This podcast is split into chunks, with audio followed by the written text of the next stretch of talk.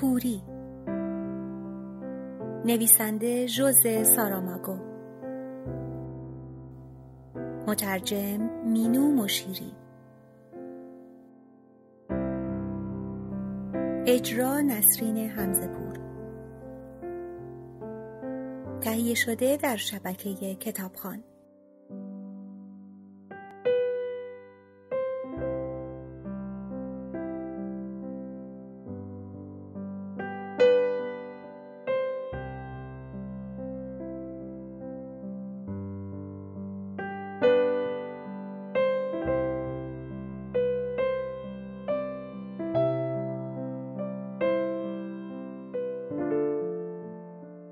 رفتند پایین.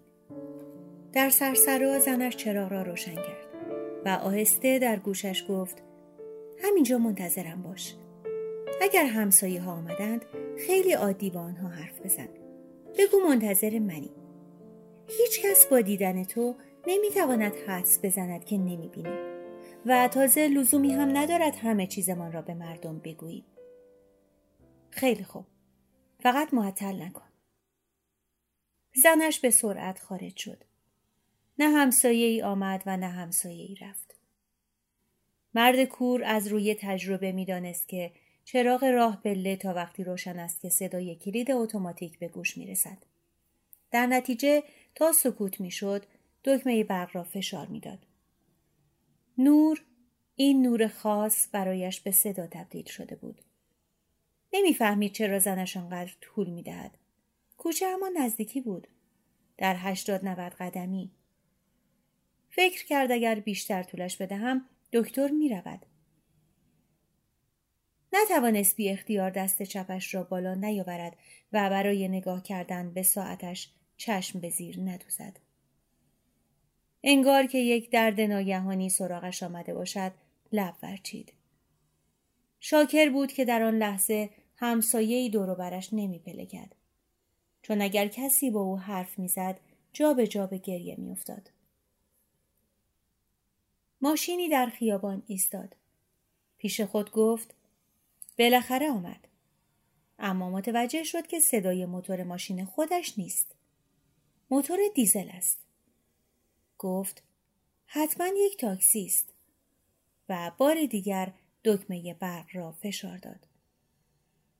زنش آمد. ناراحت و عصبی. این آقای نیکوکار تو این خدای مروت ماشین ما رو برده. امکان ندارد. حتما خوب نگشتی. البته که خوب گشتم. من که ناراحتی چشم ندارم. این جمله آخر بی اختیار از دهانش پرید. حرفش را اصلاح کرد. تو گفتی ماشین توی کوچه پهلویی است و نیست. مگر اینکه در کوچه دیگری گذاشته باشد. نه نه مطمئنم توی همین کوچه پارک بود. خب پس ناپدید شده. پس سویچ چه شده؟ ظاهرا از ناراحتی و پریشانیت سوء استفاده کرده و ماشین ما را دزدیده. مرا بگو که نمی‌خواستم وارد آپارتمان بشود مبادا چیزی بلند کند اما اگر پیش من مانده بود تا تو برسی نمی‌توانست ماشین را بدزدد حالا برویم. تاکسی منتظر است. به خدا حاضرم یک سال از عمرم را بدهم تا این دزد دقل هم کور شود. به این بلندی حرف نزن و دار و ندارش را دزد بزند. شاید سر و کلش پیدا بشود. عجب. پس تو خیال می‌کنی فردا در می‌زند که از حواس پرتی ماشین را برده و آمده معذرت بخواهد و ببیند حالت بهتر است یا نه. تا مطب دکتر خاموش ماندند. زن سعی می کرد به ماشین دزدیده شده فکر نکند. دست شوهرش را با مهر می فشرد و مرد که سرش را پایین انداخته بود تا راننده از آینه جلو چشمایش را نبیند مدام از خودش می‌پرسید چگونه ممکن است چنین بلایی به سرش آمده باشد چرا من هر بار که تاکسی می ایستاد صدای ترافیک را میشنید صداهای بلند دیگری را هم میشنید. بارها پیش آمده که هنوز خواب باشیم و صداهای بیرون در پرده زمیر ناخداگاهمان که مثل یک ملافه سفید ما را در خود پیچیده رخ کند. سر تکان داد. آه کشید. زنش با مهربانی گونش را نوازش کرد. به این شیوه می گفت آرام باش. من پهلویت هستم. و مرد سرش را روی شانه زنش گذاشت. برایش فرقی نمی کرد راننده چه فکر کند. بچگانه اندیشید اگر تو هم در وضع من بودی که دیگر نمی توانستی رانندگی کنی و بدون توجه به پوچی این فکر به خودش تبریک گفت که با وجود یسی که دارد هنوز هم می تواند منطقی فکر کند. وقتی با کمک محتاطانه زنش از تاکسی پیاده شد به نظر آرام می رسید. اما وقتی وارد مطب شد تا از سرنوشتش مطلع شود با نجوایی لرزان از زنش پرسید معلوم نیست با چه حالی از اینجا بیرون بروم و انگار که دیگر امیدی نداشته باشد سر تکان داد زنش به منشی دکتر گفت من بودم که نیم ساعت پیش به خاطر حال شوهرم تلفن کردم و منشی آنها را به اتاق کوچکی برد که چند مریض در انتظار نشسته بودند. پیرمردی با چشم بندی سیاه بر یک چشم. پسرکی لوچ. با زنی که لابد مادرش بود. دختری با عینک دودی. دو نفر دیگر که ویژگی بارزی نداشتند. اما کسی که کور باشد نبود. کورها به چشم پزشک مراجعه نمی کنند. زن شوهرش را برد و روی یک صندلی خالی نشاند و چون صندلی های دیگر پر بود خودش کنار او ایستاد و آهسته در گوشش گفت باید صبر کنیم. مرد فهمید چرا باید صبر کنند. صدای کسانی را که در اتاق انتظار بودند شنیده بود. حالا نگرانی دیگری به جانش افتاده بود. فکر می کرد هرچه دکتر او را دیرتر معاینه کند کوریش وخیمتر و لاعلاشتر می شود. روی صندلیاش فول خورد. بیقرار بود. می‌خواست ناراحتیش را به زنش بگوید. اما در همین وقت در باز شد و منشی دکتر گفت شما دو نفر بفرمایید. بعد رو به سایر مریض ها کرد. دستور دکتر است. این آقا در یک وضعیت استراری است. مادر پسرک لوچ اعتراض کرد که حق حق اوست. او اولین نفر بوده و یک ساعت است که منتظر است. سایرین زیر لب از او پشتیبانی کردند اما هیچ کدام حتی زن معترض صلاح ندیدند قضیه را کش دهند مبادا به دکتر بر بخورد و به خاطر گستاخیشان آنها را بیشتر منتظر بگذارد همانطور که گاهی پیش میآید پیرمردی که چشم داشت با لحنی بزرگوارانه گفت بگذارید این مرد بیچاره قبل از ما برود. وضعش از ما خیلی بدتر است. مرد کور حرف او را نشنید. چون وارد مطب دکتر شده بود و زنش می گفت از التفات شما ممنونیم دکتر.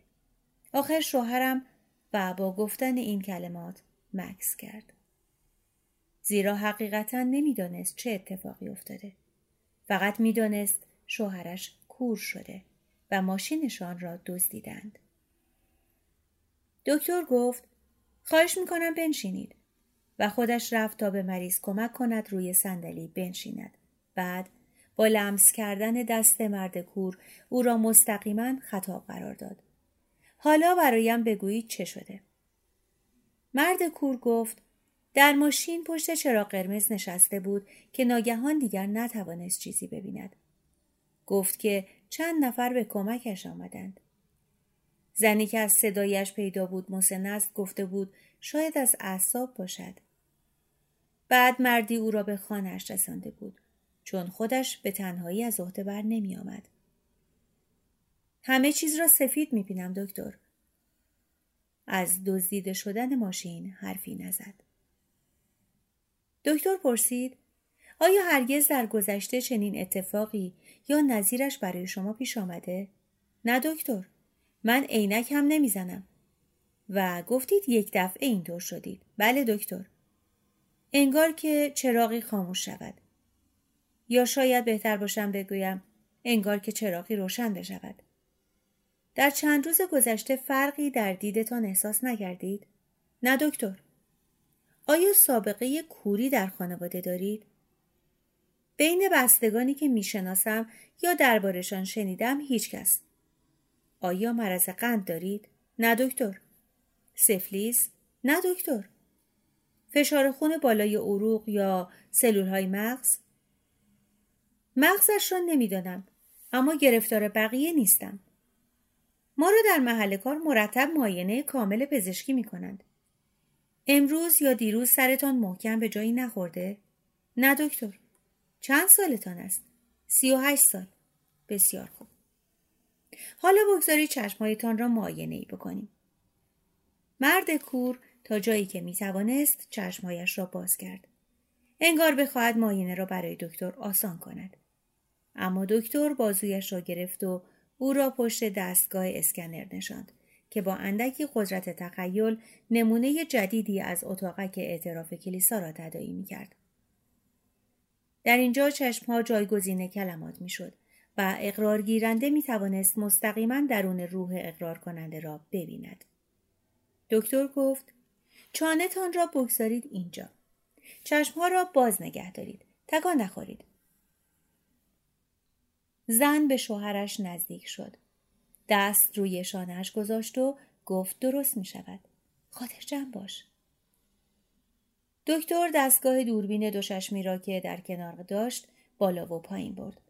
پیچهای دقیقی را با ظرافت پیچاند و ماینه را آغاز کرد.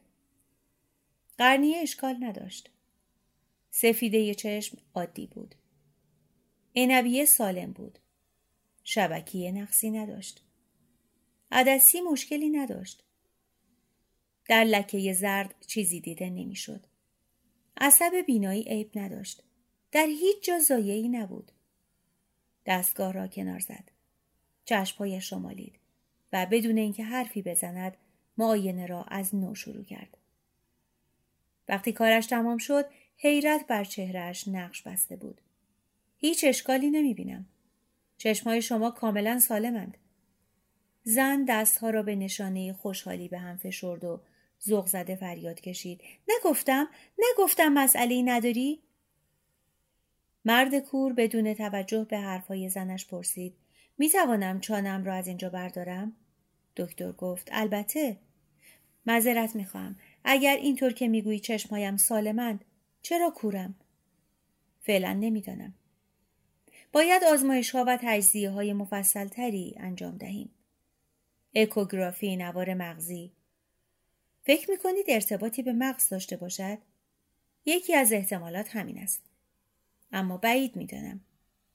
با این حال می‌گویید هیچ اشکالی در چشم من نمی بینید. همینطور است؟ بله همینطور است. چقدر عجیب. مقصودم این است که اگر شما حقیقتا کورید این کوری شما در حال حاضر قابل توجیه نیست. مگر در کوری من شک دارید؟ ابدا. مسئله در غیرعادی بودن مورد شماست. من خودم در طی سالیان تبابتم هرگز به چنین موردی بر نخوردم. و می توانم به جرأت بگویم که در تاریخ چشم پزشکی چنین موردی دیده نشده. فکر می کنید علاج داشته باشد؟ اصولا باید جوابم مثبت باشد چون هیچ زایعه یا نقص مروسی نمی بینم. اما ظاهرا جواب شما مثبت نیست. فقط محض احتیاط فقط به این خاطر که نمی‌خواهم به شما امیدی بدهم که شاید موجه از در نیاید. می‌فهمم. فعلا وضع از این قرار است. آیا لازم است دوا درمانی بکنم؟ فعلا ترجیح میدم چیزی تجویز نکنم. چون مثل این است که در تاریکی نسخه بنویسم. مرد کور گفت چه اشارهی با مسمایی؟ دکتر وانمود کرد که حرف او را نشنیده است. از روی چارپایه چرخان مخصوص ماینه بلند شد و در همان حالت ایستاده آزمایش ها و تجزیه های لازم را روی سرنسخهاش نوشت. ورقه کاغذ را به دست زن داد. این را بگیرید و جواب ها که آماده شد با همسرتان پیش من بیایید. در این فاصله اگر وضع شوهرتان تغییر کرد به من تلفن کنید. چقدر باید تقدیم کنیم دکتر در اتاق پذیرش بپردازید. آنها را تا نزدیکی در همراهی کرد. چند کلمه اطمینان بخش زمزمه کرد. باید صبر کرد و دید. باید صبر کرد و دید. نباید مایوس شوید. و وقتی که آنها رفتند به دستشویی کوچک متصل به مطب خود رفت و مدتها در آینه چشم دوخت. زیر لب پرسید چه می‌تواند باشد؟ بعد به اتاق مطب برگشت. منشیش را صدا کرد. مریض بعدی را بفرستید. آن شب مرد کور خواب دید که کور است.